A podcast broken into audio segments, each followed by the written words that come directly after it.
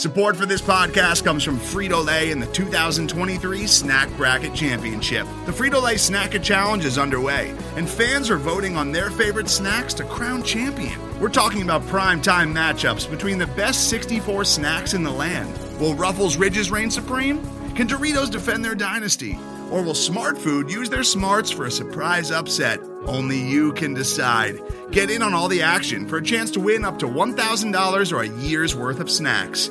Let your snacks be heard. Just go to fritolaysnacket.sbnation.com to vote and enter for a chance to win. No purchase necessary. Sweepstakes ends April 3rd, 2023. Void where prohibited. Year's worth of snacks awarded in the form of 52 coupons, each good for one bag of chips. See official rules at fritolaysnacket.sbnation.com. stunned. I think Tyrese Halliburton was stunned, Malika. Uh, the league is stunned at this trade. First 10 for three.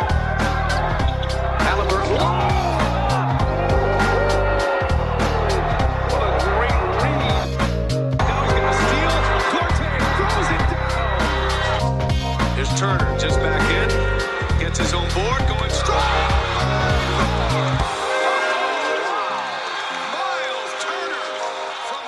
Welcome to another edition of the Indy Cornrows podcast. This is your host, Mark Schindler. As always, I'm joined by my co-host, colleague, and good friend, Caitlin Cooper. Caitlin, how are you doing today? Doing well. It's the day before Halloween, Halloween Eve, and we get to we get to actually recap two really fun games, in addition to two losses, but two two fun games. Yeah, uh, they were they were certainly fun. I think what's interesting, I don't know how you're feeling. I, I I didn't get to temperature check this with you last week, but are you enjoying this season more than last season so far? I mean, I think that's a pretty low bar, Mark. Well, yeah, that's a, that's, that's a very Did fair- anyone enjoy the first half of last season? No, no one enjoyed. The I feel like most of our podcasts were just like half hour long rants and then feeling like we were in a toxic relationship with the Pacers. Yeah, that's a fair way to put it. Um, so I think it is pretty easy to enjoy this season comparative comparatively for sure. Um, what are we here to do today? Let the people know. Today we are bringing back, I don't know if it's a favorite, but we're bringing it back. A segment, Start Sub Sit, which we are using to recap last week's four games. So we're going to be looking at the losses to Philadelphia and Chicago, and then also the wins over Brooklyn and Washington on the back to back. And we're each going to pick a start, a sub, or a sit. And start is effectively like, hey, I really like that. Sub's like, mm, kind of on the fence, want to see more, maybe don't. And sit is like, enough already. So we're each going to pick that, and then we'll just you know, vibe off of each other based on those picks. I hope we don't pick the same things. I mean, there's a lot that you could pick on the start segment, which didn't happen a lot last year. So, a lot of ways we can go. Yeah, I I'll let you get started because I I have tons of thoughts I want to get off now I think about it. Uh, it's it's funny because in doing this, I had in some ways a harder and easier time doing this than I did last year because a like you mentioned, I feel like I have a lot more starts than I was expecting. Um, I don't really have. I do have like a couple of sits that I want to get to for sure. Um, but yeah, overall, I just feel like there's a lot more things that I actually really want to bring up in Start Sub Sit. So I will let you get get kicking. Yeah. So, start, I almost just picked pretty offense as an entirety because I do want to give a shout out. I know that Mike Weinar coordinates that for the Pacers, Mhm. and I'm sure Rick Carlisle has a hand. I'm sure the entire coaching staff has some input on this, but like it isn't just their half court sets, which they are running many pretty half court sets. There's options on options on options on a lot of the things that they have out there. Just like in the Bulls game, not a win, but they incorporated this new action, which I won't describe on here because people are going to get confused by what I'm saying. But like, just to explain, they ran it like four different ways and got different stuff out of it every time that they did that. And that was just like in the first half. I think they call it face, but effectively, like mm-hmm. you're setting a back screen between Buddy and Tyrese. Tyrese comes off that, curls around an off ball screen where then the big at the other elbow gives it to him and then he can run pick and roll. But the two players on the underneath of the basket trade sides of the floor, which also creates some confusion while all this is going on. And they've they've been running that off and on this week. They also incorporated against Philadelphia, where they're using a double drag that's connected to Spain action, where you'll see Tyrese kind of signal for that, and that's created some confusion. I loved the opening set against Philadelphia. That was the half court lob play for Nesmith. And then later on, I think they ran that against the Wizards at the start of a quarter too, and they couldn't get Nesmith on the lob, but then he came off an exit in the corner. Like there's just a lot of actions connected to the next action. And even if they don't get everything out of that set, then you have Tyrese Halliburton making reads and just playing out of pocket. So I wanted to pick that because right now they do have a top six offense in terms of overall offensive rating. They're second in points per 100 transition plays, ninth in transition frequency, third in three point attempts per 100 possessions. Like just looking at those numbers, like not the analytics is all just about the three point line. That's not really what analytics are. But in terms of how people associate analytics, that's like an efficiency dream, those numbers. Um, and what we've seen from this team, it certainly helps when they're making threes. But what I actually want to pick after that long soliloquy is just Tyrese Halliburton. I mean, I I don't I don't I'm running out of superlatives for how he started this season. He's still at 50 40 90. He's leading the NBA in assists per game. His numbers this week continue to be stellar. Um sometimes the free throws can be somewhat up and down in terms of how many he's getting per game, but he is getting there more often this season overall and it's actual tangible stuff. Like it's not even just hot shooting. It's like last night against Brooklyn, he has a switch against Nick Claxton, and instead of you know he's again determined, I'm going to get a shot in this situation, and not my normal shot. I'm going to sidestep to the left, which is not something you would have barely ever seen him do last year in a Pacer uniform. But that's what way the shot's being taken for him to get, and he drills it. And like, it's not like he's even seeing, like, look over the last week of who he's defended by Deni Avdija, Ben Simmons, Nick Claxton on switches. Like these aren't necessarily Alex Caruso in Chicago. Like there's a lot to be said about what Brooklyn's defense was last night, but these aren't cupcake people defending him either with what he's doing. And I, I also like how aggressive he's being in the switch pocket. That way, like a lot of these teams are using switches. So like even if Deni Avdija is his primary defender, they come set a screen and then Tyrese doesn't have to be defended by his length anymore. But you know, there's this little tiny window where the person who's defending the screener and is going to switch out. There's almost always a little bit of space in between when when one defender's handing you off to the next. If it's the Pacers switching, sometimes there's a ton of space because they're not very watertight. But you know, teams that are better at switching, there's there's just a little window, and he's shooting right over the top of that. That way, he's not having to really get into these battles with length, and also just what his finishing was against the Wizards in the second half. Like I don't know. Like I have too many nice things to say about Tyrese Halliburton. Uh, let me just pull up a moment for you from uh from the Wizards game. Do you know what I'm going to bring up? Uh, probably one of the absurd finishes he had. That no, that pass. The oh, the jump pass. Yes, he jump fake to the slot, no look to cutting Mathurin on on baseline. Like that was un- unreal. Like I I I I'm right there with you. It's kind of crazy because like maybe I'm just like too in enwrapped in what uh um in what is the word in what uh just general consensus can be amongst Twitter, but to me it feels like and I mean rightfully like Mathurin has been awesome and we're going to talk about him.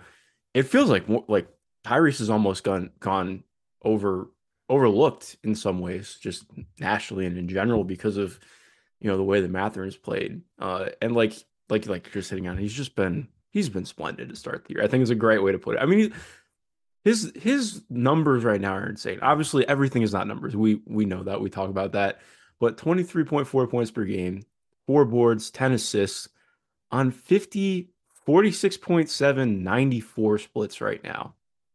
Like that's, that's insane. It's yeah, insane. It's and he's like making legitimate leaps in terms of he's doing less stuff. I mean, he's doing more things self-created. Um, as you mentioned, like it just it's it's very much awesome to watch Tyrese Halliburton play basketball. Yeah, I mean it, it's it's he's shooting over 15 shots, which is a big thing for him all on its own. Mm-hmm. Um, the three point unassisted, he's at 47%. He was at 42% last year with the Pacers, so not a huge jump, but still a jump. 48.3% on pull up threes. That's, that's pretty good. Yeah, that's nuts. And he's also taking more catch and shoot threes, which I value, and he's shooting those at above 40% clip. So, I mean, I don't know that he's going to continue shooting to these extents the whole season, but just, I mean, like I said, there's actual tangible things that you can watch him do that he was not doing at the end of last season. So, um, yeah. And, and, like I said, the offense is an efficiency dream, and so is he right now. And I think both of those things are really going hand in hand because I I can't say enough about a lot of the half court actions that the Pacers are running. But if they don't get stuff out of those, then Tyrese is is leading them and getting them to something out of pocket, and that just says a lot about him. So definitely wanted to just gush about Tyrese Halliburton for my start. And I appreciate that. Um, that makes me I, I'm here for it, honestly. Um, I'm trying to think where I want to go because, like I said, I have multiple ways that I think I can. Go. Oh, there's a very long list of things we could have picked here. It's it's difficult. Um, I'm gonna go. So I'm instead. Do I have to go with my start? Can I go with a sub?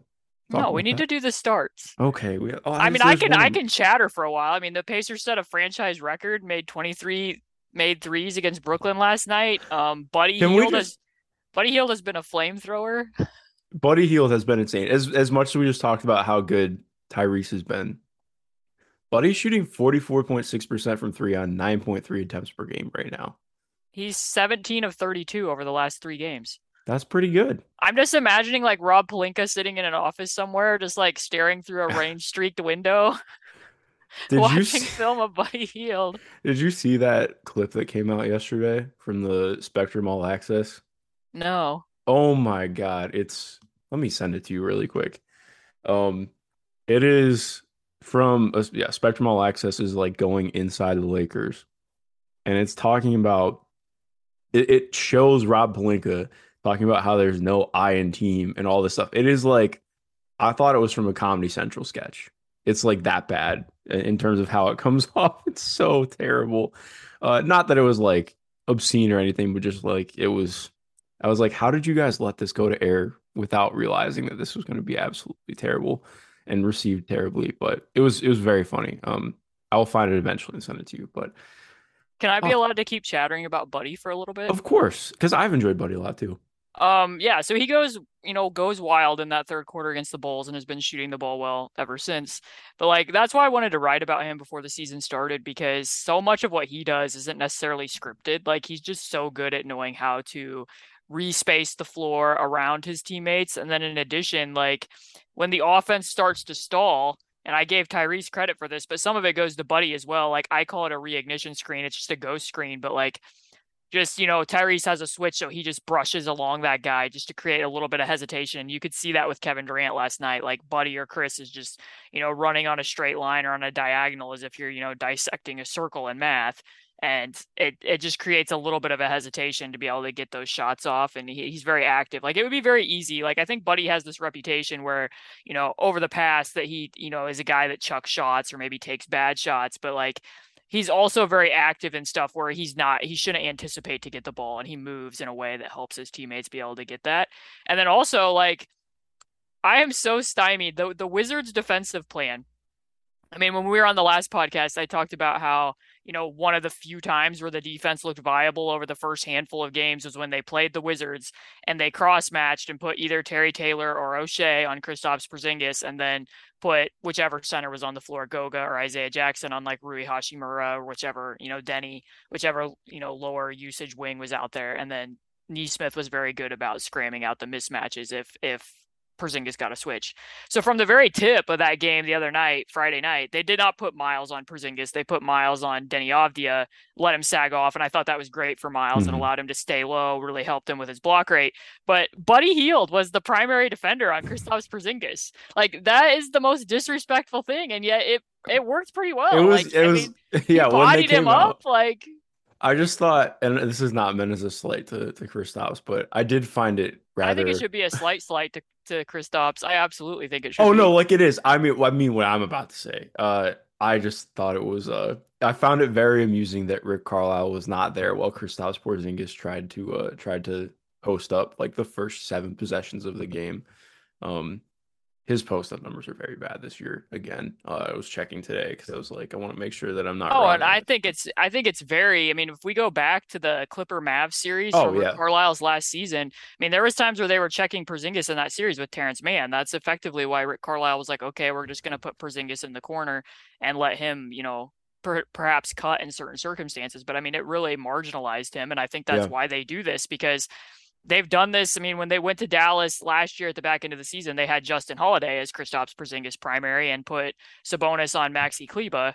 Um, that's harder to do because obviously Maxi's a better shooter than what you can do when it's you know Miles defending Deni or, or Rui, and, and obviously Miles is a better weak side defender as well. But mm-hmm. um, they do this every time, so clearly Rick Carlisle knows his uh, ex player pretty well, and just yeah. just watching them like I mean, and Nesmith did it too in the prior games, but just watching they they're pushing his pickup point clear outside the lane, and he's just not. I mean, his center of gravity is so high, it's it's hard for him to get leverage in those types of situations. But um, that's why the D. I, I truly believe that's why the defense looked.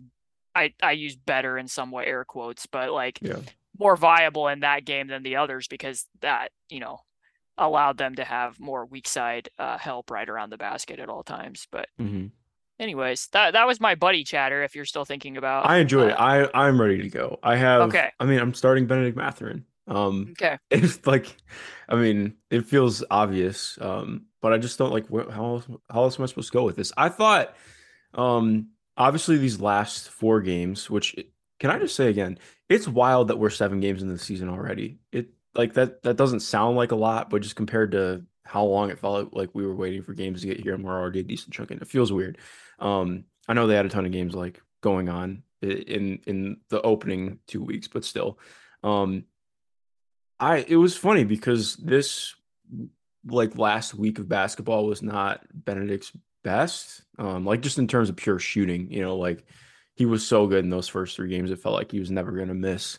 Um, and then really struggled a little bit uh, from from deep, particularly in the first three games. Then uncorked yesterday against Brooklyn. Um, but I honestly was just really impressed with his ability to still find ways to be active, still find ways to be a cutter, still be an impactful player. Obviously not the defense, but that's you know another story. Um, I mean, it just I think it all just comes back to the confidence aspect. But um, and this is again, this is not meant as like slander towards Miles Turner, but just it is kind of awesome to see a player who, even if they are struggling to not necessarily find a way to assert themselves, they keep trying until they do find something. I don't know. Maybe that sounds too reductionist, but is that does that make sense? Yeah, I mean Bennedict was absurd in the first half against Brooklyn last night. Sometimes I watch him, I'm just like, what am I watching? Like, I mean, he made six threes, and and again, like we can probably get into. Do you want to talk about the the three point shooting against the Brooklyn Nets just yes. to contextualize it a little bit? So yes, the Pacers did make 23 threes. That's incredible shot making. You have to make the shots. I'm not going to take anything away from that. But when Tyrese Halliburton starts three of three from deep, and the Pacers have already drained nine threes, and I watch Kevin Durant not close out to him in transition and not even put a hand up and stand six feet away with both of his arms down, like that kind of cl- typifies what the Brooklyn Nets defense was last night. So I did go through and count. Um, do you want to take a guess of the 23 made threes that the Pacers made? How many of them required like were preceded by a paint touch, as in either you know a guard dribbled and got two feet in the paint and sprayed out, or they threw it to a big like in a post up and you know Isaiah Jackson threw it out. Like, how many threes do you think were paint touch threes of the 23? Uh, well, because I just watched that game, it feels like it had to be more than half.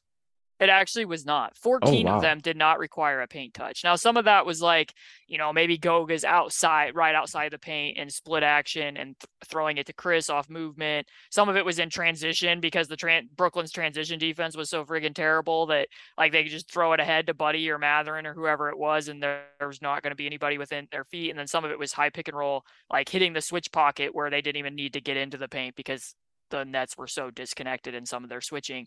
But I mean that that in itself, like there was nine paint touch threes, which is great. But the fact that there was 14 that weren't like that's just so bad from the Nets. Like they're not yeah. even have they're not even getting put into rotation and they were giving that up. So um, I do think that there was quite a bit of what happened for the Pacers last night. A lot of guys played well. I do think a lot of it had to do with exactly how bad the Nets defense was. So many times where there was two people on the ball two people on the roller on a switch, just zero communication in certain aspects. I don't really know what the deal with Ben Simmons is. It almost makes me a little bit sad to watch him right now. Yeah. Like, I mean, I know what his offensive struggles have always been, but watching him defensively, and I don't really know what I expected when he didn't play for a year and had the offseason back procedure, but like, watching him defend in the pick and roll when Ijax was the screener, he was so lost on some of those possessions, like just positionally, and then also like just giving up pretty easy drives a couple times to Halliburton when he was defending out on the point of attack. So,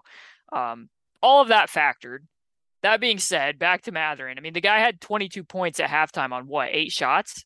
I mean, he had already gotten to the line, I don't know how many times. So um, I was very curious because you're saying that, like, yeah, he didn't shoot the ball well against Chicago or Washington. Mm-hmm. What I think he was like three of 11 and four of 11, but he's still getting to the free throw line. Mm-hmm. So when I looked up on Synergy, just so everybody can put this into a little bit of context, if you look at the shooting foul rate of people in spot up situations, who have averaged at least four spot up possessions per game, which is his volume. There's 31 players who have averaged at least four spot up possessions per game.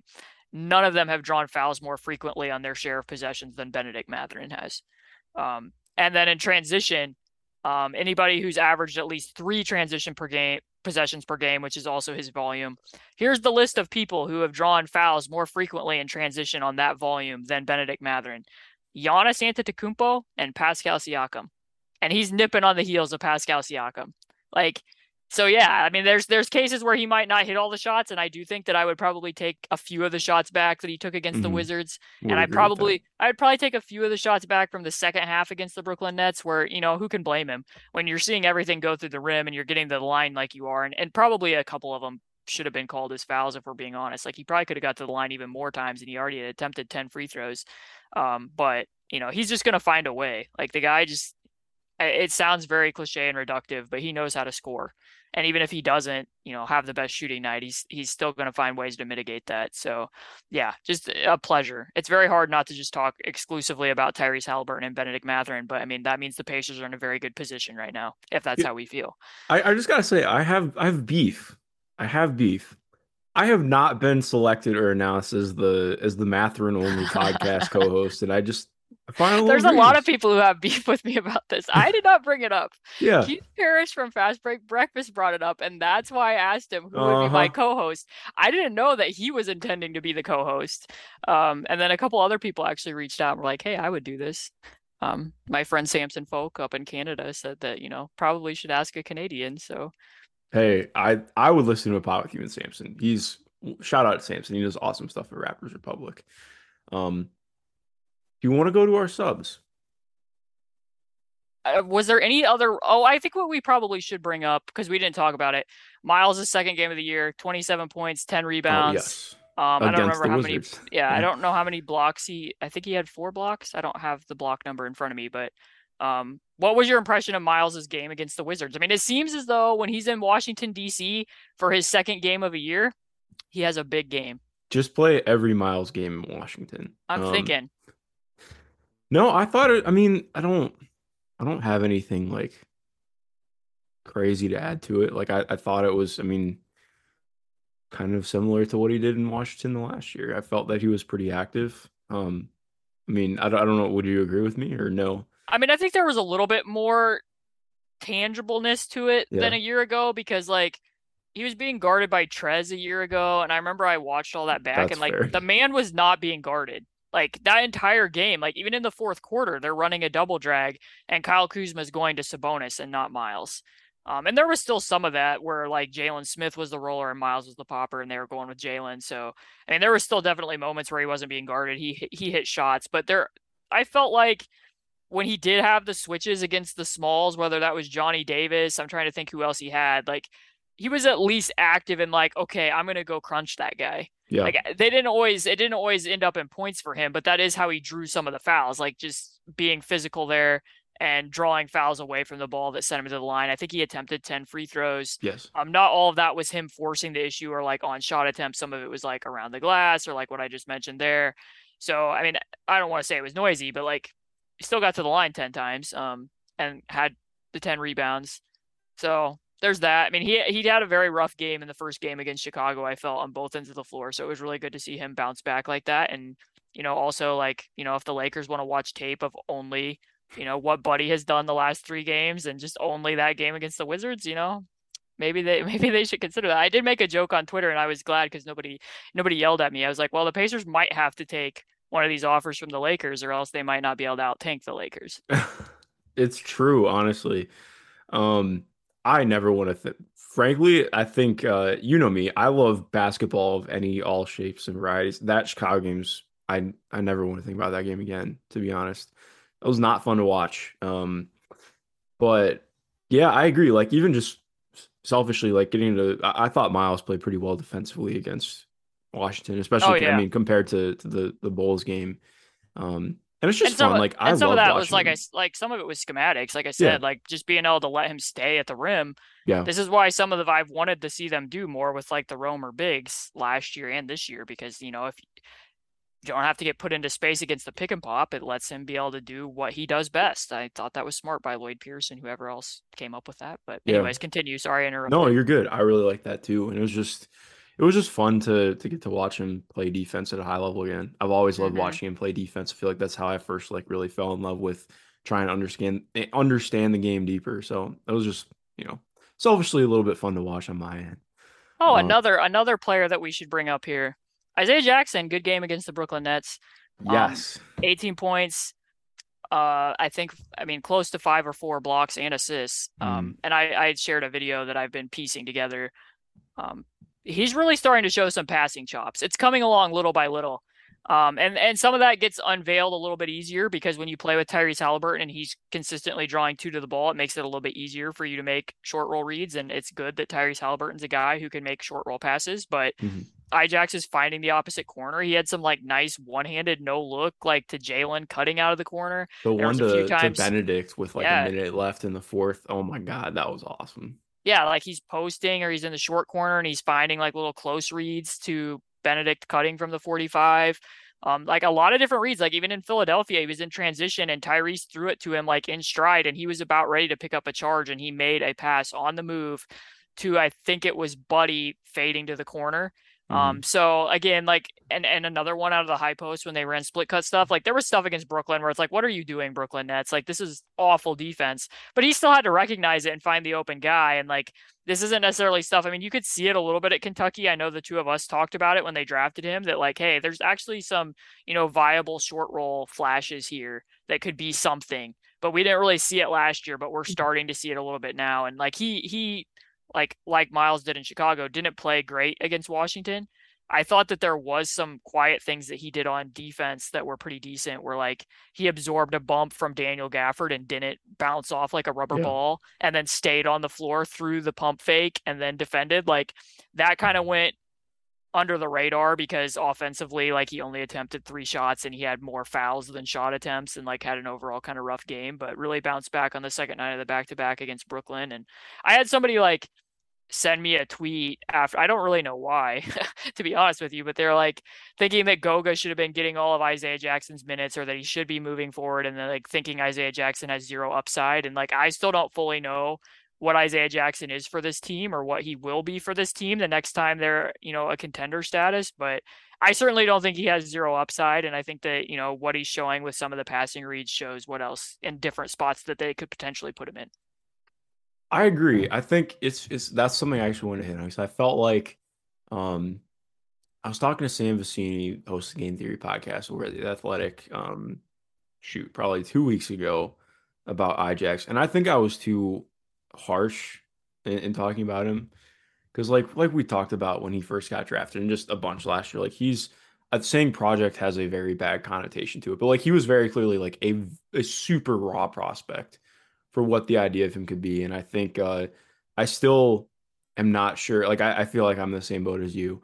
I still am not sure how to view him if if the jump jump shot really doesn't develop out. Um, like it was cool to see him take some, but it did not look amazing. Other than he had like the one stop and pop right around the free throw line, but uh, I think he took like two others and they didn't look awesome in this, these past four games. Granted, well, he took the one where he looked down at his feet and yeah. they weren't behind the line, but yet he still shot it. It was yes. it was very perplexing. It was kind of bizarre. Um, but yeah, like point being, like I I think that was uh, there wasn't like obviously I think yesterday was loud in in like talking about the passing stuff. Um, but just overall in these these past four games, I felt like those were my overwhelming notes going back and watching these games. I was like, he just felt a little bit more comfortable in quite a few different areas, and I felt that was substantial. Um, and just as another side on top of that, not to keep going, but I think especially with Bennedict, like granted, it's been seven games, but I'm pretty comfortable saying that I'm kind of ready to throw my evaluation out the door from what I thought he was going to be watching him as much as I did at Arizona and even playing with the Canadian team, playing his freshman year, like throwing out the doors wrong way. Like obviously still like same archetype type dude, but like I just think that I'm about having my mind more open in general about how things could go because not that I think that's going to be the norm for every prospect, but um I don't know. I, I think that there's something to it just because I I was talking about this with another friend today, like just texting back and forth and because we were critical sounds like too much, but um like we both were like not like we understood the Mathurin pick at six, but um thought that there were other options that maybe made more sense and clearly no uh, right now. Um, so I don't know. It's just something that I'm trying to toy with and, and understand more from like a player development and scouting lens that um, is interesting, especially like as we kind of shift towards not that we're strictly like a player development and scouting pod, but that that's a lot of what we're kind of doing right now and watching these guys develop and grow. Yeah, I mean, people can go back and look at our stock up, stock down. I certainly won't hide from anything that we said on the podcast or what we said there. I mean, I was telling somebody this yesterday, I think, where I said, you know, I, I was confident that's who they were going to take. I mean, I remember us being off air and I was like, this is the most Rick Carlisle player. Like, that's definitely like he fits the offense so well. And I thought that he fit Tyrese really well. Um, I didn't think that there was going to be, I mean, they're still not starting together, but I felt like that could be, you know, meshing pretty well from the beginning. My biggest concern with him was some of the shot selection stuff and thinking that he needed to be put in positions where he would constantly have his defender trailing, which is basically what the Pacers were doing. But I would be lying to everyone if I said I thought he would look like what he's thought what he's looked like through these first seven games. Like I thought he would be a good fit for the team, and I thought that given where everyone else was selected ahead of him, that that was what pick that they should make. But um, I was not expecting to see like what we saw in the third quarter when I wrote the piece about Tyrese and Bennedict against Detroit, the stuff he was doing there. If you would have asked me, hey, Caitlin, do you think in like his fourth game of the year that he's going to be, you know, scoring 27 or more points in X amount of his first eight games and also be like making ISO threes and stuff. Like, no, no, I did not foresee that. So um, I will happily carry that L. I hope he continues to prove me wrong on that front. I mean, I hope everybody that that's one thing I will say on a side. I hope all of the Pacers prove me wrong on these things. If I say stuff about, you know, evaluation, like talking about Jalen Smith and attacking closeouts and other stuff you know, I would like to have egg on my face when people play better than what I expect them to, because that just means it's going to be a way more fun team for me to cover. So, yeah, um, great on that. But I will say, we... I I just I'd I'd rather not have egg on my face. Um, just texture wise, that doesn't sound true. Fun, true. yeah. Um, but our subs, our subs, we've we I nobody can say that we were an overly negative podcast here because we've spent a long time talking about happy pacer topics. So sub, what do you got? Um, so this is me being for I want I'm gonna use sub as like a cautiously optimistic, but not ready to be like fully in on type thing. Um, I'm gonna sub Aaron Nesmith. I like obviously did not play against Brooklyn yesterday, but um, I continue to just like really uh, maybe I'm rose colored glasses because of how bad most of the perimeter defense tends to be, but I've enjoyed what he brings defensively. I thought um, as much as anybody could, I thought that he played James Harden decently well for the minutes he had to play against him. Um, I mean, he's getting assigned the most difficult matchups, and I think that he's done a, a decent job, uh, just given what his tools are and um, what the defense is as a whole. Um, and then offensively, again, the drives are an adventure, but I continue to be like, okay, I kind of see it. Like it's not it, it hasn't been perfect by any stretch, but especially in that Washington game, like I thought he played pretty well. Um, I still want to like figuring out what happens, uh, you know, with just his decision making overall. I think really needs to improve still, but I do think there are some flashes of, of promise there that I wasn't super sold on before the season started. So I, have enjoyed that with him attacking closeouts. I yeah, I mean, I I don't know if I'm quite there yet. Well, that's um, this is why I have it in sub. yeah, that's that's a good one to put there because I mean, like when I mean, not a game from this week, but like when they're in San Antonio and and all he needs to do against a one-three-one zone is attack the closeout and get the two-on-one, and he ends up sidestepping and, and in my opinion, the wrong direction, and then shooting one off the side. Like that's a very you know allowed mistake, but there are times where you question like why are you attacking in that direction against the closeout, and then the stuff with his left hand is still going to have to come. Like if if he continues to be the starter at the small forward spot, I would be very surprised if eventually like I don't know how much game planning teams will necessarily do for him when you also have to, you know, consider Tyrese Halliburton and other people on the floor. It's not like Aaron Nesmith's a huge part of the offense, but I would shade him to go to his left every time mm-hmm. um, in every situation because it's just a little bit dicey there. But I mean, I've I've said many nice things. I think defensively, like you're saying, typically if stuff's going halfway decently or looks like people know what they're doing, it's probably because Aaron Nesmith's involved somewhere. So that's been nice to see because I mean I thought last year when I tried to watch some of the film back of him in Boston that like I don't know if it was just trying to overcompensate because he wasn't getting you know consistent minutes, but I felt like there was too many times where he'd be in crash mode or you know, would would be picking up fouls in situations where he was over aggressive, and I think he's tamed some of that here early on in the season. But um, this kind of does. I mean, it it doesn't completely because he's not going to be part of it. But my sub, just to get your overall flashbulb thoughts, is the four guard lineups. Ah, oh, damn! You stole my other one. I was going to talk about this. Uh, yes, but sorry, I didn't. I got excited. So the four guard lineups for anybody that hasn't really noticed this, the Pacers are effectively playing any four of TJ McConnell, Tyrese Halliburton, Andrew Nembhard, um, Chris Duarte, and Bennedict Mathurin. So no Nesmith, no Oshae, no Terry Taylor. Like a lot of times this past week, especially starting out against Philadelphia in the fourth quarter, they're playing these four guard lineups with either Isaiah Jackson or Miles Turner. A couple times Goga's been out there. We're only talking about like 25 minutes for the entire season, but it is something that we saw against Philadelphia. We saw it against Chicago. Um, we saw it against Washington. They didn't really do it last night against Brooklyn in part because TJ McConnell wasn't available. And then also Aaron Nesmith wasn't available. So they kind of had to move different guys around. But um, I guess based on those games from this week, like what is your thought about playing these very tiny four guard lineups?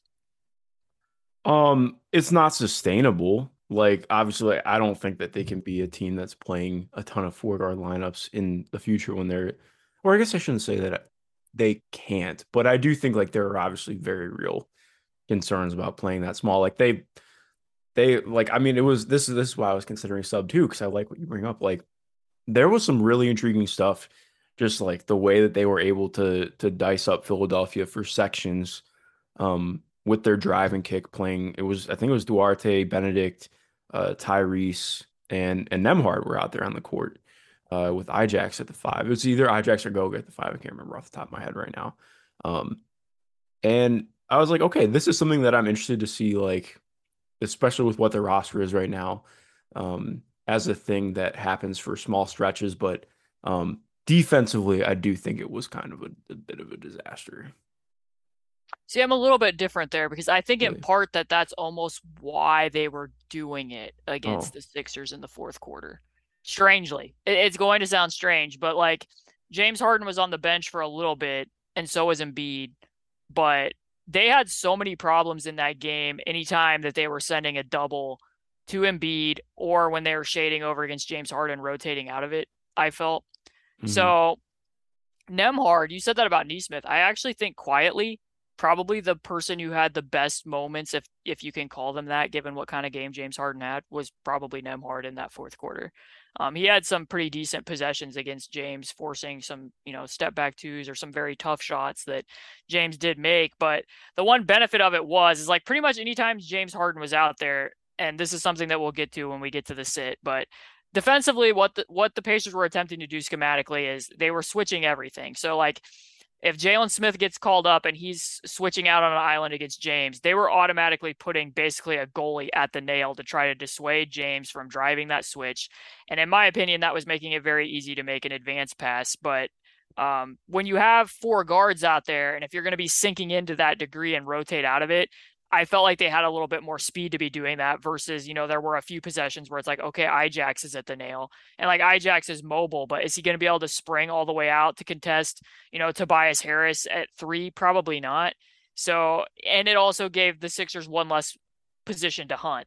Like, you know, it, there's only one center now. It, it, was easier for the guards to be switching some of that stuff. So they did chip the lead down during, I mean, the lead was at most 20 points. And whenever that guard lineup was out there, they chipped it down to, I believe, eight before it then ballooned up again when James kind of went on another scoring tirade. But um, yeah, I mean, then offensively, what you're saying is correct. Like you're just having more ball handlers that can play drive and kick. I kind of get it. But then when they were in Chicago, this is why it's my sit because I think it has to be used very judiciously based on who's else is out there mm-hmm. and what strategically you're trying to achieve rather than just making it necessarily a regular part of your rotation because they matched those minutes up when Andre Drummond was out there and that was kind of just disastrous. Like Yeah. He was diving to the basket, he was getting second chances around the rim and like Miles was out there with them, but like he can't do be protecting the paint and be doing all of that. And it, there was just no chance for them as taggers with Andre Drummond rolling downhill like he was. So by the second half, they didn't go back to that group. They ended up playing Terry Taylor, and then in Washington they played him as well for a little bit, and it it was somewhat similar. Like I don't think that there was as many issues as what was going on with Andre Drummond, but they were minus five and eight minutes. So um, the one article I wrote, I was very curious because offensively, when that group's out there, a lot of times it's Bennedict Mathurin acting as the four. And that was really cool to watch that interaction with Rick Carlisle and for Bennedict to get instructions like, hey, we're going to run the set that we always run.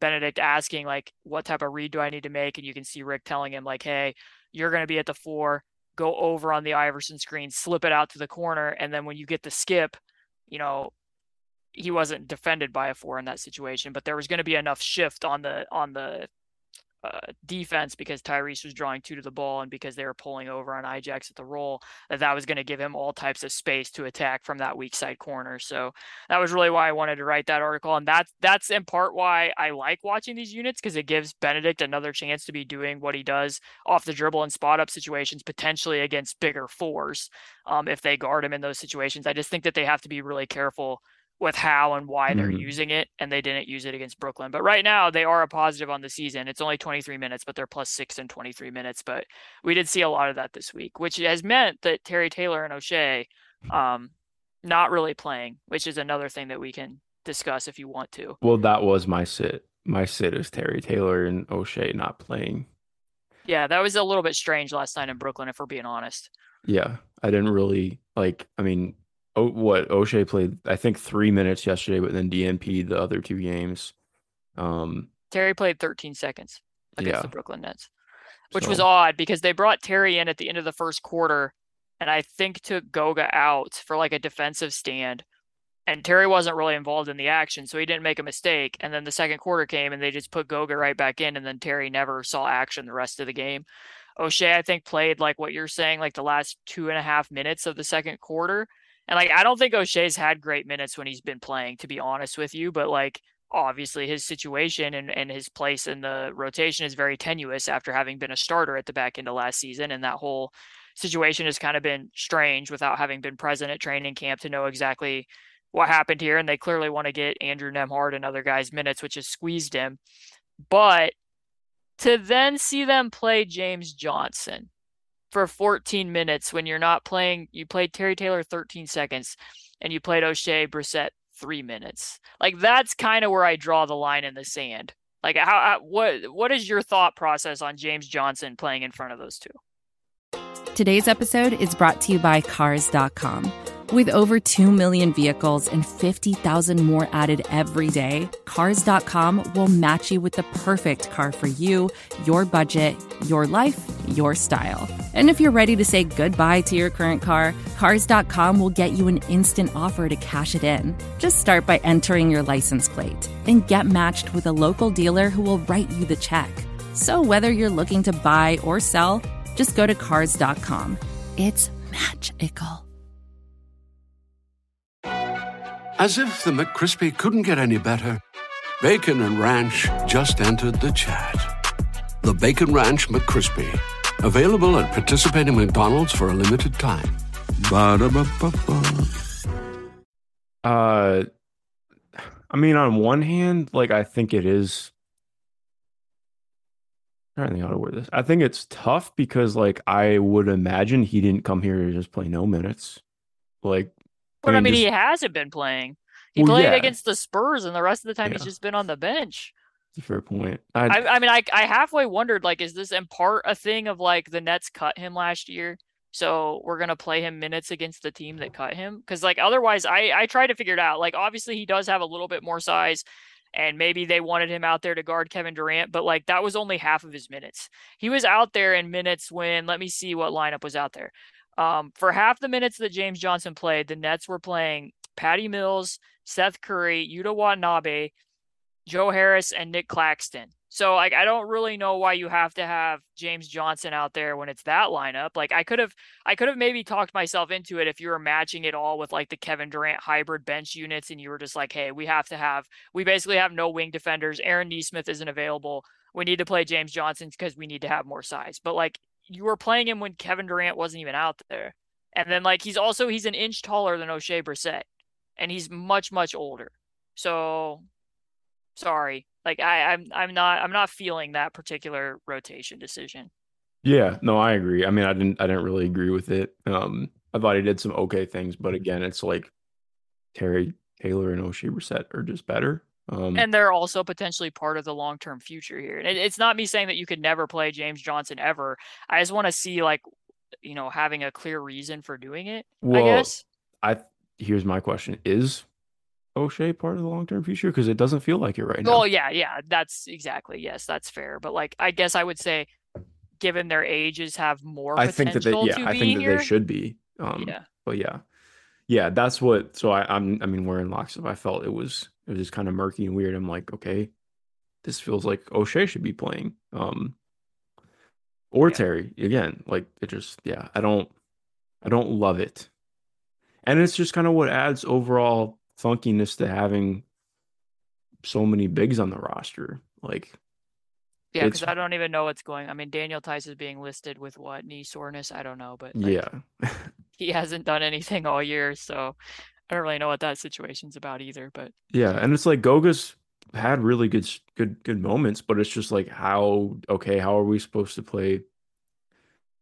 At least the way that they're looking at at guys, it's it's just it, it is hard to see how everybody's gonna play and make it work. But yeah, so it, what? So was your sit Terry Taylor and Oshae not being part of the rotation? yes, because it made me sad. Yeah, I mean the Oshae thing is kind of. I did have somebody like tag me in like a group tweet asking. Um, I, I'm not saying this. Whoever's listening, this is not what I'm saying. This is what the person tweeting said. Why does Rick Carlisle hate Oshae Brissett? I don't think he hates Oshae, and I do think that like when he when Oshae is getting opportunities, he's not necessarily making a compelling case to keep him on the court. I think that he's been pushing things in certain circumstances and just kind of looks out of place. But it, it has been a little bit strange. Um, to be honest. But I mean, I guess too, like you could have dressed Kendall Brown and given him a chance last night if you were concerned about size, you know, Yeah. against Kevin Durant. Not that you necessarily want to throw a rookie out there who hasn't played at all, but like I guess I would have understood that a little bit more, as well as what happened with the James Johnson minutes. And again, it's not even because he played poorly. It's just like, you know, again, what is the season about? I guess is what I'm saying. Yeah, But- that was was, sorry to cut to, Yeah. to join in, but I felt like I was kind of in the same boat. Like I've just been kind of surprised that we had like not that I thought he was gonna play loads, but I have been a little bit surprised that we haven't seen Kendall Brown at all. Yeah. I would agree. Um, it's not a sit, but I do think we should touch on a little bit. Chris Duarte continues to struggle. Um, it was nice to see him. Like eventually, I got to see it because I mean, something I'd like to sit.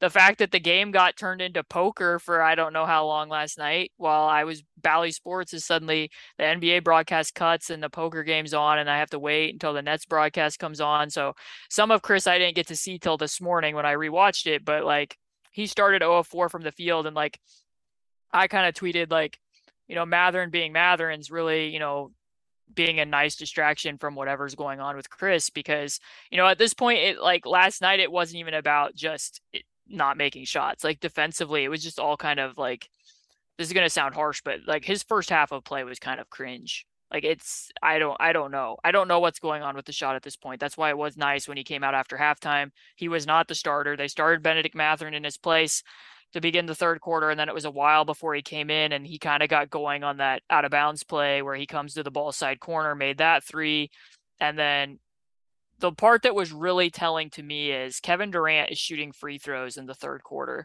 And underneath the basket, you said you could see Chris before he walked out to be, you know, outside the three point line, like form shooting in the air. Mm-hmm. And then when Kevin Durant was shooting the free throws, you could see him behind the three point line, like practicing his shot.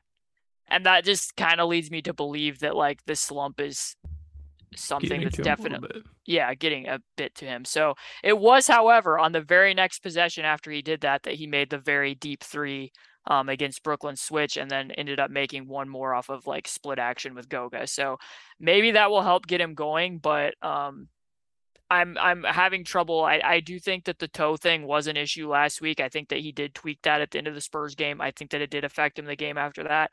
I don't know how much of that is factoring at all, how much of it's, you know, the way that Bennedict Mathurin has been playing and the fact that he's not making shots, but it seemed to be affecting other elements of his game last night. And I didn't know where you were at on the Chris Duarte front.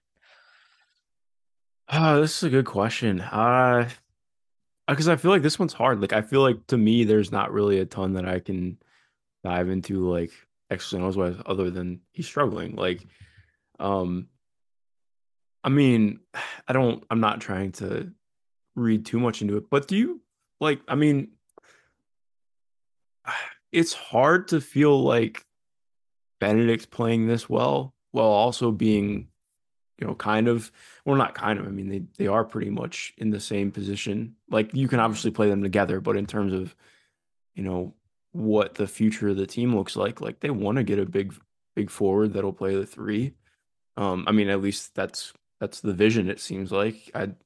You would I mean, hope. Yeah. Well, yes. That's that's a whole other thing. But my my thing, like I don't know. I I feel like it would be very hard to be Chris Duarte start knowing that you're a little bit behind the curve because of an injury and then see the guy who could potentially not that he's going to fully replace him but you get what i'm saying like in terms of what the actual organizational hierarchy is like i mean bennedict's come in and replaced him since moment one like that i feel like that would be and, very and that's the thing though because he hasn't really the way that they're handling the rotation he hasn't and you and i are on the record i am very indifferent about whether Bennedict Mathurin starts at this point or not yeah like in terms of Bennedict Mathurin's individual development, what they're doing is working. That being said, um, when I did preview pods this summer, I expected that Bennedict Mathurin would be the starter. When people yeah, asked me, I was like, I think it's going to be Tyrese, Bennedict, Buddy, Jalen, and Miles when the team is healthy.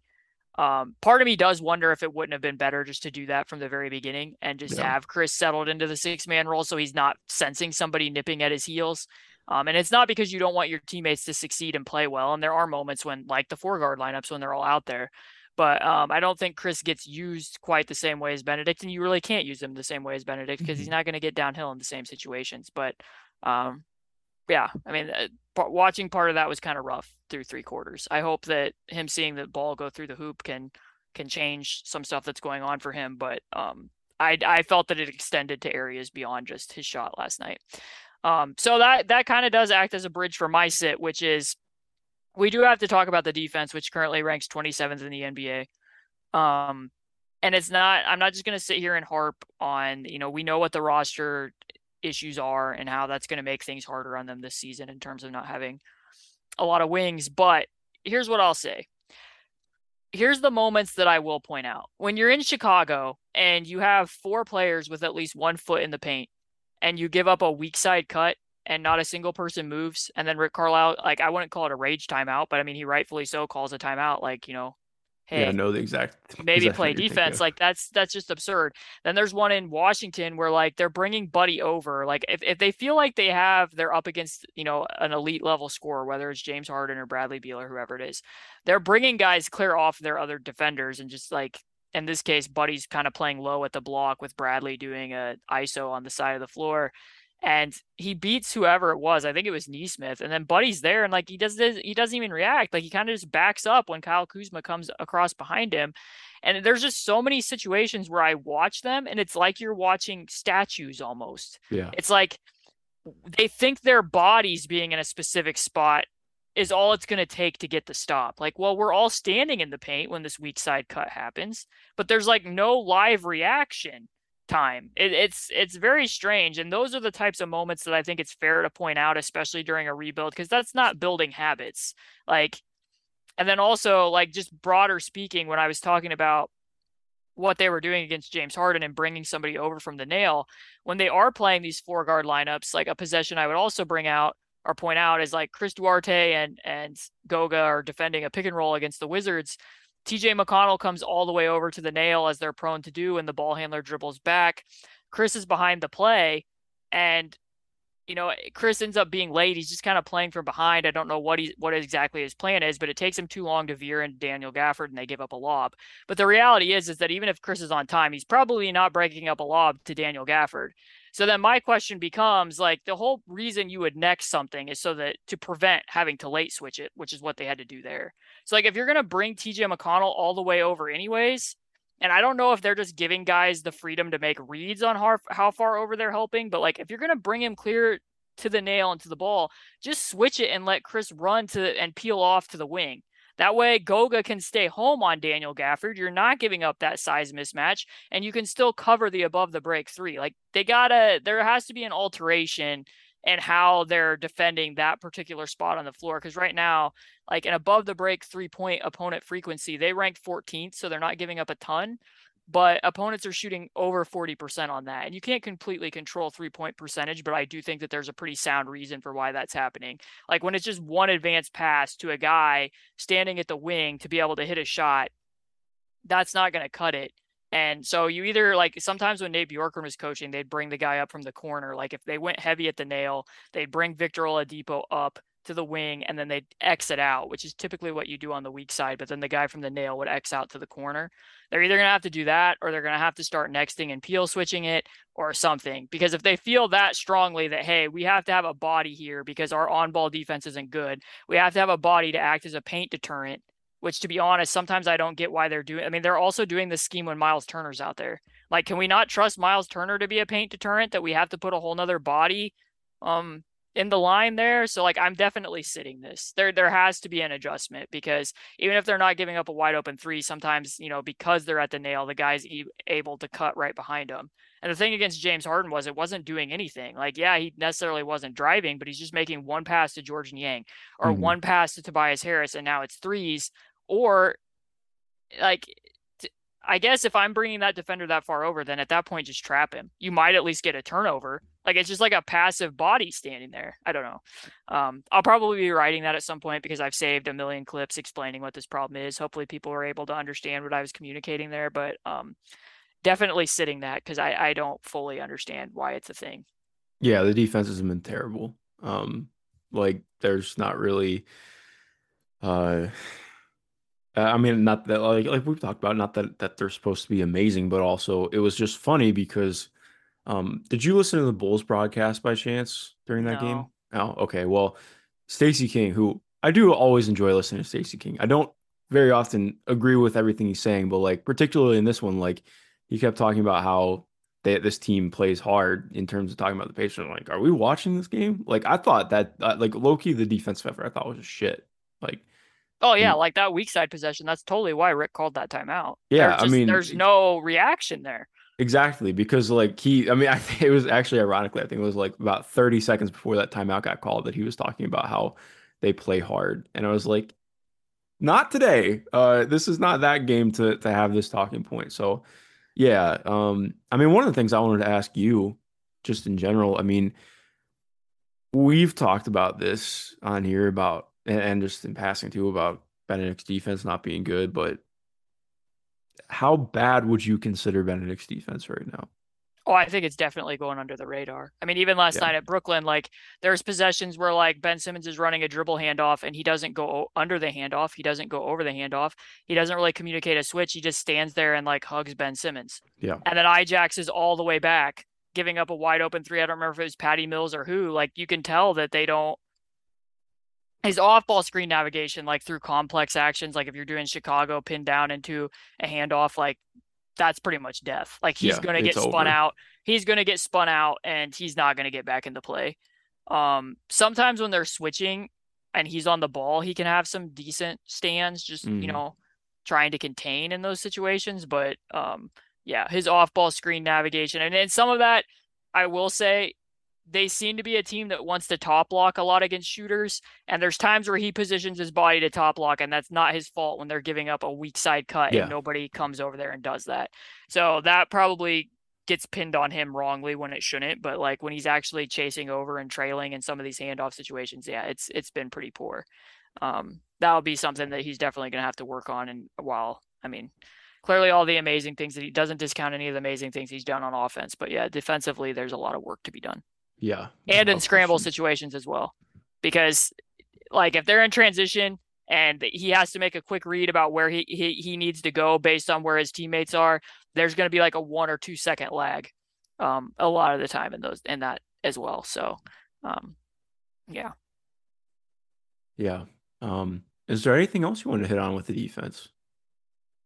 Um, no, just that, like, I mean, I guess I don't fully know still. I mean, it, it, feels to me defensively that they're mostly just trying to be a team, and maybe we'll see the more that Miles is healthy and once he gets fully reacclimated, that they're just uh, mostly a team that's going to react a lot to what their opponent is doing. I mean, just like Washington, like they did that scheme because Porzingis is a pop threat. It was smart. It, I think that their defense looked better in that game for the most part, but um, I still don't fully know what their di- defensive identity is or what exactly they're trying to accomplish. So. Um, they they switch up a lot of what they're doing defensively quite often. I mean, just like I said that about James Johnson and wondering if they were playing him because of Kevin Durant. I think in part they were, even though you know I don't completely understand his minutes when Kevin Durant wasn't out there.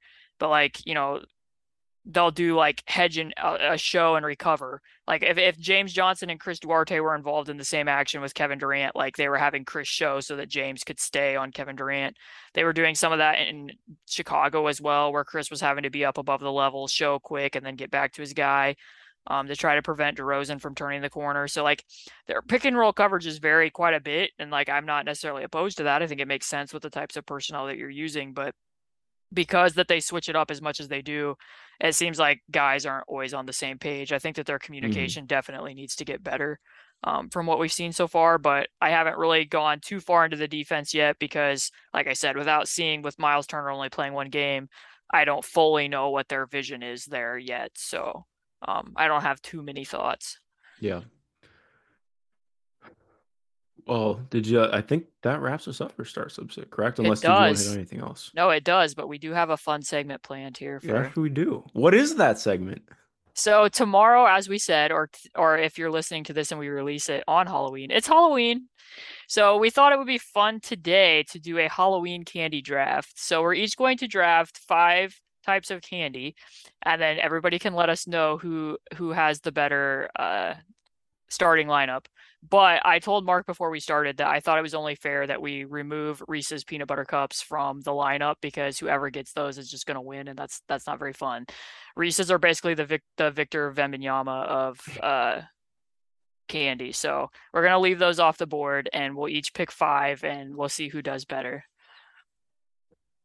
Well, I'll let you go first. Do you want to go first? Oh, you're just gonna let me? Okay. Yeah, I think I, I like picking second because then I at least get to know what what happened first. And I, I mean. I, I some of mine are fairly niche because I I did think this out. I do have a big board Yeah. planned. oh you it- you wow okay. I have a big board planned, Mark, I because I, I, wa- I want I want to be true to myself, but I also Yeah. want to win. I also want people to think, "Wow, she made really good picks here." So, like, I know some of the candies that we've talked about in the past. So, I feel like my first one, I really do love these, but I'm afraid you're going to take them. That's in part why I'm going to snatch them now. Um, So, with the first pick in the 2022 Indy Cornrows Halloween Candy Draft, I am taking Sour Patch Kids. oh, that's fine with me. Okay. Well, I want them. I want them in my starting lineup. That's who I'm taking because I was afraid that at some point in this draft that you would take them. So Well, Sour Patch Kids are are number one on my board here. Sour Patch Kids are like a high usage combo guard on a bad team for me, so I'm I'm fine with that. They're Um, they're easily the best fruit candy. Top. Exactly, fruit candy's bad. Um, No. I have actually my biggest take is that all candy outside chocolate is bad, but we don't have to start that now. Um, well, Skittles can burn in hellfire, so yeah, uh, yes, okay, that's perfect. They're they're not getting drafted today. I hope that people recognize that they're sitting in the green room for eternity. They're not getting eaten. They're not getting drafted. Screw Skittles. Um, they're not getting an Indy Cornrows draft hat. I can tell you that. no, they're not. Uh, not a jersey, not a handshake from the commissioner. Um, Who's the commissioner, Tom? I guess so. I didn't think about that. It's a good point. Um, I am. This is this is tough because I I would take Reese's here. Um, I'm going to take peanut butter M and M's, not oh peanut no, M&Ms. no, butter. M&Ms. These are Curses. amazing. Yeah, Peanut those butter M&Ms are the best. M&Ms. Oh, like, they're easily question. the best M and They're M's. so good. Um, so yeah, I think this was a surprising pick first overall. I mean, oh second no, it's overall, not surprising. I'm trying to drum it up to make it sound like I'm winning. But yes, I'm taking peanut butter butter M&Ms. That was next on my board. I just was fairly confident that you would take Sour Patch Kids, but I was gonna take peanut butter M and M's. That that that hurts me a little bit. Um, so because I need a peanut butter thing, and I think that these are actually quite good and better than the original type of this candy bar, I'm going to take Snickers peanut butter squares Ooh. because I you've taken peanut butter M&Ms, so I I need something peanut butter to keep track of, and Snickers peanut butter squares are better than Snickers themselves. So, um, I'm taking Snickers peanut butter squares.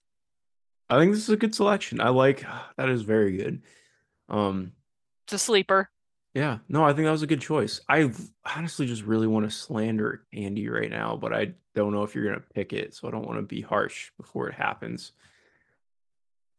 Whenever I think of, I'm gonna do it. Whenever I think of Snickers, I low key like because I love Snickers. I just think about my dislike of Three Musketeers. Oh, but Three Musketeers are awful. Anything that involves a lot of nougat, get that out of here. We don't need Yeah. nougat. I don't like nougat either. Thank you. I'm glad that we're on the same page with this. Um, I'm going to take take five. I love take five. Five. I don't know. I think take You could have that that you could have got that at the bottom of your board, Mark. You could have got that at number five. That's a I- bit of a see, reach. I have a different draft strategy. I know what I want. I'm the get your guy drafter. You know, like Okay. I don't care what pick it is. I'm gonna go take my guy. Um, except for Reese's. Reese's is different. That's just a whole different thing. Um, but yeah, I mean, take five is take five is wonderful. Yeah, there's a lot going on there. There's five things in it, but it's amazing. Like I think the texture's fantastic. I think the taste is fantastic. It's not passed out enough at Halloween, in my opinion. Pass out take five at your Halloween. Except it's not fortunate for kids who have nut allergies, but they'll live. Um, pass this out at Halloween. It makes me happy. This third one, I don't think that. I mean, I'm just really upset that peanut butter M&Ms is off the board, but you're not gonna pick either of the ones that I have left, and they're really true to me. But I'm going to pick, and and people will have thoughts, but I'm taking it anyways because I've discovered these during the Halloween season. Mhm. Um, white chocolate Kit Kats, Ooh, those are good. I wouldn't have thought of that, but I like those. I do white like chocolate those. Kit Kats have been in the stores a lot. They have skeletons on the wrappers. High quality. Like I'm I'm getting really good value at number three here with white chocolate Kit Kats. I've eaten a lot of those in the last month. I had a Kit Kat today. I you want to hear a hot take? Let's hear it. Not that they're bad. I think Kit Kats are very good, but I don't think that they're as good as they get made out to be sometimes. Like I don't think that they The white Reese's- chocolate ones are a lot of people don't like white chocolate. They don't consider it chocolate. I get it, but um I've recently discovered how good it can be in different formats, and I think that the white chocolate Kit Kats are better than the regular Kit Kats personally. okay. I I don't mind that take actually. Now that I think about it, I Now, I kinda do. I that. think that. I mean, I have a lot of thoughts about people if they just eat a Kit Kat without breaking it apart. Oh, I do that. You just eat. You just bite into it like you're. Yeah, like it's a chocolate bar. You do not. You don't break it apart and each eat each section on its own. Never. It's been Oh, this is criminal since I've done that. behavior. This is criminal Well, behavior. It it just like what if it came broken apart already, you know? Like I feel like that would help in making that happen. No, that's. I don't know. Uh, you you make your third pick. I I really can't move on from just eating a Kit Kat, just taking a bite out of it. Well, I yeah, that's fair. That's fair, but I I'm I'll stay stuck in my ways. Um what is my third pick? This is there's like almost so many that it's hard to to know what to take because I don't want to leave with a poor roster. Uh man, I'm. I don't think you're gonna take this one, but this is actually, other than Reese's, this is my favorite candy, and I think I might get slandered for it, but I don't care. I'm taking Mr. Goodbar. No, not the Mr. Goodbar. I Mr. Goodbar was my next pick. Oh, really? Oh my Yes. god. Okay. Mr. Goodbar is like my favorite candy. Uh, it's perfect. I used to always trade all of my candy for my sister's Mr. Goodbars when we were kids. Um, It's it's incredibly underrated. it's so good. Like, and especially like that's to me, Mr. Goodbar is the one where like if you put it in the fridge or the freezer for a little bit, Oh yeah. it's mhm. amazing. Um, yeah, I I love Mr. Goodbar. I'm so upset that Mr. Goodbar. You took peanut butter M's and Mr. Goodbar. I didn't think there was any way you were picking Mr. Goodbar. That's what I was gonna take with pick number three, and I'm like, he's not gonna pick that. It's such a You niche candy bar. It's so good. I can't believe more people should like it. I mean, they did make for a while. They made Hershey bars with peanuts, which were virtually the same thing. But hmm yeah, I don't know why Mr. Goodbar isn't in more checkout areas and whatnot. It's it's really a missed opportunity. Um, I guess now that you took that one, I'm just gonna take plain Hershey bar. Not very exciting, but I think it's just I love plain. it's Hershey not the. Mr. Goodbar, Mark. Well, it's not. Yeah, I'm trying to I'm trying to gas you up, but yeah, it's it's not the same. It's still good, but yeah, it's not the same. It has a high floor, not Yeah. not a high ceiling, but it, a Hershey bar is a high floor player. I know what I'm gonna get every night from it. What I mean, what would you consider getting from it? What do you get out of it? What's the what's the value I'm- that Hershey's brings to you? I know exactly what I'm going to get from it every night. It's gonna be it's gonna be satisfying. It's just not gonna be as exciting as a Mr. Good bar. It's not gonna have the same texture and crunch that I'm looking for. And I don't like the Hershey bar with almonds as much as the Mr. Good bar. So Yeah, I don't like Hershey bar, bars with almonds. I do. Okay, I like the dark chocolate Hershey bar with almonds though. yeah, the only dark chocolate thing I like is Dove dark chocolates. That's the only one I like. That's fair. I'm not like a huge dark chocolate fan, but I've gotten to the point where like part of the reason why I don't like candy is I I'm just like sweet is too much for me at times because I went like with this really long period of my life where I just didn't eat sweet stuff.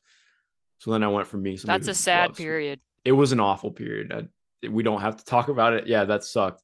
Um, but yeah, so now I'm just like it's difficult to enjoy. Well, like I enjoy sweet things, but it's difficult to eat lots of it. Um, I'm prolonging what my pick is. Uh, I can tell you what my pick is not. My pick isn't Butterfinger. I don't like Butterfingers. Butterfinger has no place here. it just like it's really tough the way it gets caught in your teeth, and it just isn't very good either. Um, so it's not there. Um, I'm trying to envision everything that I pass in in like the grocery store. This is getting hard. I'm about to just search candy on my phone. I'm sorry, this is not great podcasting on my end. I literally said that we should talk about candy at the end, and here I am, unprepared, un unready. I just I can't handle the pressure of the draft, Caitlin. Or uh, do you have anybody to discuss this with in your war room? I see. Actually, I I tend to do it just like the Cavs, and I just have a. Uh, I left my draft board up in the background for everybody to see, um, on social media. Ah. So the problem is everything's hard for me because I don't like sour stuff. Like I don't like sour candy. I think most sour candy's bad. Here's here's another one I'm gonna go with that I think will get slandered. I'm taking payday. I like payday. No, not the payday. You're taking everything good. I love payday. Uh, Paydays like are good. that was another thing that I always got from my friends, uh, from my friends and my sister, because they didn't like payday. I love payday. I think payday is wonderful. Anything peanut peanut butter is just like the greatest thing that's ever happened. So yeah, I'm going payday. No, payday is high value. That's actually what I was going to take with my last pick. Um, because I almost uh, here's how I did not spend my money wisely. Um, when I was in college, I had like an hour long break between two of my classes, and they were all in the same building, and there was like four vending machines. And I would always go get a payday out of the vending machine, which makes no sense. Like why I didn't just go buy a bag of paydays that I could bring with me to college instead of spending like a dollar on a payday every day. I don't know, but there was like a three month span where I ate a payday like three days a week when I had that class. So I don't hate um, that. paydays pretty pretty high value, I'd say. Um, so my last pick, this is kind of hard because like if it was if it was Easter candy, I know where I would go. I would go for something marshmallow because I like marshmallow Ooh, uh, eggs and whatnot. But Do you like those- peeps? no, no, no. I- Okay, yeah, I mean. I think peeps are fine, but Oh, like no. like I'm talking about like Hershey makes eggs with marshmallow in them, or like at Christmas time, um, Russell Stover makes uh Santas with marshmallow in them, and I actually really like those. But I don't think there's a Halloween version of that. So Okay. like I I can't go with a Milky Way. I don't really like those. Um, I do like caramel candy though, so I'm leaning. I'm like I don't really like Starburst that much. I don't. Same. I already have a fruit candy. I don't think I need to get Jolly Rancher here though. I I do kind of like a Jolly Rancher every now and again. Um, and you just took Payday and my Mr. Good Bar. Like those were my low value grabs. You really messed up my board. Sorry about it. I think I'm gonna go with Rolos because I do like caramel hmm and I I can't do a payday. I I considered Crunch Bar here, but I think I'm gonna go Rolos because that does give me a caramel element. Yeah, Rolos had a uh had an undrafted grade from me, so you can enjoy those. I will not. Um, but I'm glad you like them. I mean, they're fine. It's they wouldn't have made it here if not for the things that you took. Yeah, I I'm pretty pretty happy with how I have have had things on unwrap. um, see, I'm trying. I'm getting too bougie now in my head because I almost went with Lindor chocolate. Nobody passes that out at Halloween. Oh, I almost picked. I love the Lindor strawberry white chocolate truffles. Love them. They taste like a Scooter Crunch ice cream bar just in a truffle form. I Yeah. almost picked that, but I felt like it was too it was too highbrow for this process, Mark. Yeah. Like that's not really a Halloween candy. That's kind of what I'm thinking too. And I've I saw another one, Cadbury caramellos. Nobody passes those out at Halloween, but I That's love them. Easter candy more like. But they're still so good. It's just this is tough. I don't like Twix bars very much. No, Twix are not very good. Yeah, I just That's like my least favorite. One of my friends always loved Twix, so I'd have to buy them for him for his birthday, and I'm just not a fan. Mm. Okay, you know what I'm gonna do? I'm gonna go York peppermint patties. Okay. I mean, I accept it. I think an Andes Mint is better, but I yeah, I'm not really like a big chocolate mint person. I like as as you're aware from doing this podcast with me, I'm just not a big like mint person overall. But I really do. I I've like turned on to York peppermint patties of late. they're refreshing. yeah, like the last like year or two, I've been like, you know what? These kind of work. Like, I don't love it, but I get the idea now, and I think that matters. Um, so yeah, I'll go with York peppermint patty just for like a nice little change up and a rotation type thing. I mean, I'm going to be honest with you. I think that when people see these two boards, we're going to get slandered. I don't think these are candies that other people really care about or want. But, it wouldn't be us if we did it any other way. But So, I mean, I think that people do need to realize that white chocolate Kit Kats are better than regular Kit Kats. Snicker peanut butter squares are better than regular Snickers. The Mr. Good bar is incredibly underrated. The Payday is a perfect college afternoon snack. And, you know, I think that our top two gets peanut butter M&Ms and Sour Patch Kids. I would eat those all the time. So yeah, I just don't like Sour Patch Kids. They're fine. that's inaccurate. Those I would be I would love it if I got those as a kid and my trick or treat bag when I go home. I would be thrilled. He's okay. I mean, I mean, he, Jeez, I'm gendering. This past week, I even got some, or um, not this past week, a couple weeks ago. They've started making peach Sour Patch Kids and grape Sour Patch Kids. The grape was okay, but the peach was delicious. Peach Those- does sound really good. Actually, the peach was good. Like they're better than those, you know, peach peachos. They're like peach rings. no. The Sour Patch Peach are better. Um, it's not really that close. So I did toss around Laffy Taffy. I I kind of like Laffy Taffy sometimes. I probably could have gone with that. used to be okay with it, but now I don't. And I used to really like um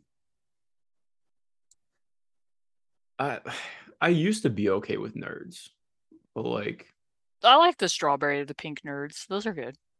it's just there. It's a weird thing to say, but like I struggle with the uh texture is the wrong way to put it, but like I just feel like I'm eating little pebbles and it's kind of whack, you know? I'm just not here for anything that's gonna get caught in my teeth. So I don't want Yeah. a Butterfinger. I don't like like those now and laters. Um, I used to as a kid get runts all the time out of like machines. You like you know you'd put a quarter in and you'd get like a handful of loose runts, but like those are terrible.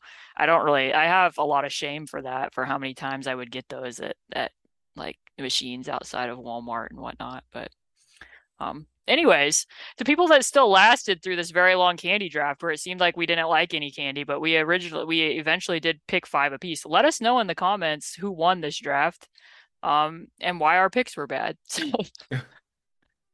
I like you agree that I am worried to see what our reaction to what the reaction like this could look like. But yes, um, we'll see how it plays out. Caitlin, this was this was fun. Did you want to hit anything else before we get out? no, I know, think we're good. cracked so bad, but yeah. I think we're good. Ready to start up another week of Pacer basketball beginning on Monday. We had Sunday off. We get to play the Brooklyn Nets again. Oh heck yeah. And And- I I mean one thing that we didn't bring up is like part of our joy over the summer like cuz both of us were sick of the Brooklyn Nets. I remember when we picked our top 5 games.